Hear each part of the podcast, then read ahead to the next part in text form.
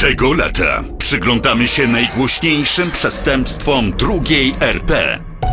Tym wyjaśnionym i tym, które dotąd rozpalają wyobraźnię śledczych. Dorwać bestie.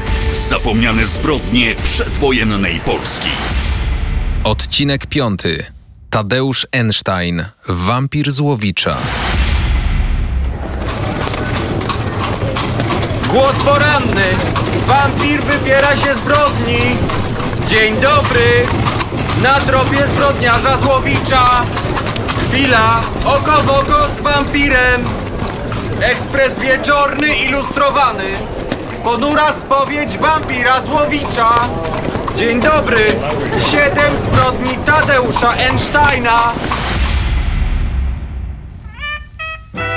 Jest 10 lutego 1933 roku. Jesteśmy w 15-tysięcznym wówczas Łowiczu. Przy jednej z dwóch stacji kolejowych w krzakach spieszący się na pociąg pasażerowie przypadkiem odnajdują ciało młodej kobiety. Ona ma całkiem roztrzaskaną głowę, a jej twarz? No to jakaś miazga. O matuchno, to nie jest wypadek! Ktoś ją zamordował! To 24-letnia Władysława Brzozowska, pierwsza ofiara mordercy szybko obwołanego przez prasę wampirem Złowicza. Sekcja zwłok wykazuje, że dziewczyna przed śmiercią została zgwałcona. Zginęła od ciosu tępym narzędziem w tył głowy. Śledczy nie mają pomysłu, kto może stać za tym mordem. Aresztują czterech podejrzanych, ale żadnemu nie są w stanie udowodnić winy. Kilka miesięcy później dochodzi do następnego ataku, tym razem w łowickim Popowie. 30 maja na łące nieznany sprawca rzuca się na młodą Bronisławę Kucharkównę, uderza ją czymś żelaznym, gwałci i ucieka. Kobieta w agonii zostaje przewieziona do szpitala. Niestety tam po krótkiej walce umiera. Policjanci znów są bezradni, jeśli chodzi o ściganie mordercy. Tymczasem o poranku 1 lipca niedaleko wsi Niedźwiady koło Łowicze jakiś mężczyzna zaczepia dwie dziewczynki pasące gęsi. To dwunastoletnia Natalia Podrażkówna i o rok starsza Aniela Okruchówna. Ówczesna prasa ekscytuje się ich wyznaniami. Nagle wypadł jakiś człowiek i zawołał: Chodźcie tu, dziewczynki. Chciał, żebyśmy z nim poszły do lasu. To narobiłyśmy krzyku. No i wybiegłyśmy na drogę. Zabrał nas przypadkowy wóz, a ten, co nas napadł, w ogóle nie uciekał. Według innej wersji zajście nie wygląda tak niewinnie, a Okruchówna została pobita i niemal zgwałcona. Sprawca spokojnie oddala się na inną łąkę w odległości około kilometra od miejsca, w którym zaczepiał dziewczynki. Tam wypatruje w polu 18-letnią Olę Perzynę, która wyszła na spacer i zrywa kwiaty. Zaczaja się na nią bezstrzelestnie w zbożu. Poddaj się. Zabiję cię. Zabiję. Dziewczyna dostaje siedem ciosów tępym narzędziem i traci przytomność. Sprawca po raz kolejny oddala się spokojnie z miejsca zdarzenia, przekonany, że jego ofiara nie żyje.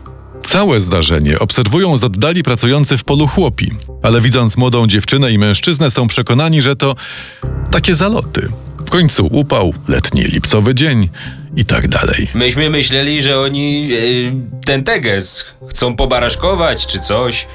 Że to żarty takie. Tymczasem Perzyna trafia do szpitala w krytycznym stanie. Jest zmasakrowana. Jak relacjonują dziennikarze,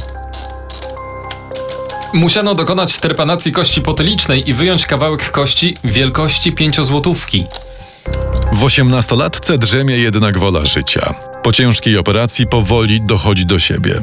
Będzie, podobnie jak Okruchówna i Podrażkówna, ważnym świadkiem w sprawie wampira Złowicza.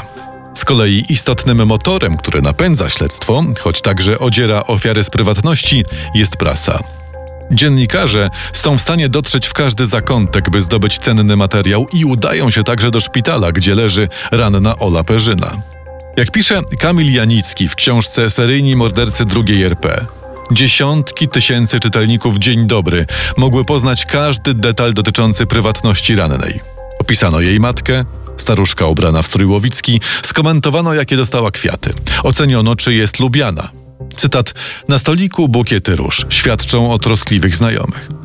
A potem zaczęto ją maglować tak, by wyciągnąć z półprzytomnej gimnazjalistki wszelkie szczegóły zajścia. Wampir Złowicza staje się postrachem całej Polski.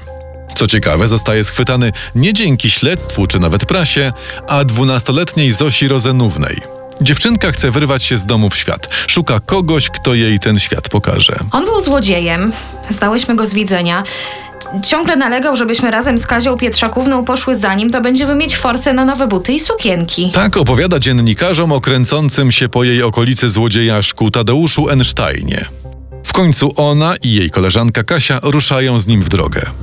W końcu Einstein zmusza Kazię do stosunku seksualnego, twierdząc, że jeśli się nie zgodzi, zginie jak jego poprzednie ofiary.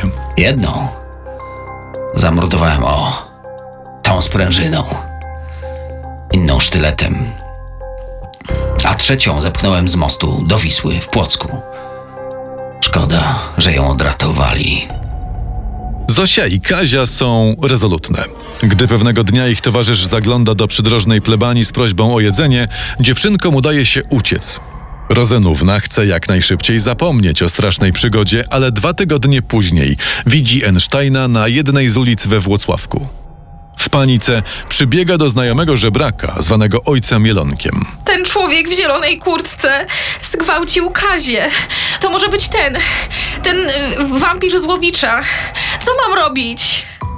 Einsteinowi szybko rozwiązuje się język i przyznaje się do kolejnych zbrodni przypisywanych wampirowi Złowicza, a także do spraw, o których policja jak dotąd nie miała pojęcia.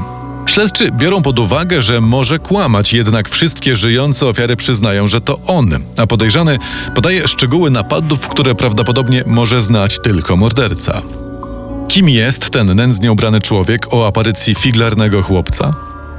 Tadeusz Einstein urodził się w 1913 roku w Płocku. Matki nie pamięta, ojca nie zna. Wiadomo tylko, że ojciec był rosyjskim żołnierzem, a mały Tadeusz jest dzieckiem pochodzącym z gwałtu. Gdy ma kilka lat, matka oddaje go wraz z jego dwiema siostrami do sierocińca. Ucieka stamtąd jako nastolatek i tuła się po całej Polsce, jeżdżąc na gapę pociągami. Dwa razy trafia do aresztu z powodu nieposiadania biletu kolejowego. Czasem sprzedaje śpiewniki, bywa gońcem, innym razem kradnie. Je co popadnie i śpi po stodołach. Gdy policjanci przewożą go na wizję lokalną do Łowicza, na stacji kolejowej wybuchają zamieszki. Tłum ludzi usiłuje wyrwać Einsteina z rąk śledczych, by dokonać na nim linczu. Morderca! Morderca! Na stryczek z nim! Ej, wampir! Już nie żyjesz! Proces Tadeusza Einsteina rusza w sądzie okręgowym we Włocławku. Pytany czemu zabijał, spokojnie odpowiada. No szczesie, za matkę. Mimo, że podczas przesłuchań podejrzany bardzo chętnie i otwarcie przyznaje się do popełnianych czynów, w trakcie procesu wypiera się tego, co rzekomo zrobił. Zrzuca część winy na kolegę, Józefa Naporę, zwanego Amerykanem, doskonale znanego policji złodzieja. Prawda jest taka, że brakuje twardych dowodów, które ostatecznie mogłyby przekonać sąd i opinię publiczną, że mają do czynienia z wampirem Złowicza. Zostaje powołanych 36 świadków, ale ich zeznania też nie są spójne. Czy jest pani pewna, że właśnie tego człowieka widziała pani chwilę przed tym, gdy zaatakował ofiarę? E, no tak, raczej tak. To musiał być on, no bo kto? Nawet same napadnięte nie są przekonane, że ten schludnie wyglądający, miły młody człowiek to na pewno ich oprawca. Przewodniczący składu sędziowskiego, niejaki Paczowski, w końcu wpada na pewien pomysł. Ech, proszę przebrać oskarżonego w te łachmany, w których miał dokonywać ataków. W ten sposób świadkowie z powrotem nabierają pewności, że to Einstein jest poszukiwanym wampirem. 23 sierpnia 1934 roku sąd postanawia 21-letniego Tadeusza Einsteina uznać winnym trzech z zarzucanych mu przestępstw, w tym tylko jednego morderstwa z siedmiu, które prawdopodobnie popełnił. Zostaje skazany na 15 lat więzienia i 10 lat utraty praw obywatelskich. Jego dalsze losy nie są znane. Dorwać bestie. Krwawe zbrodnie przedwojennej Polski.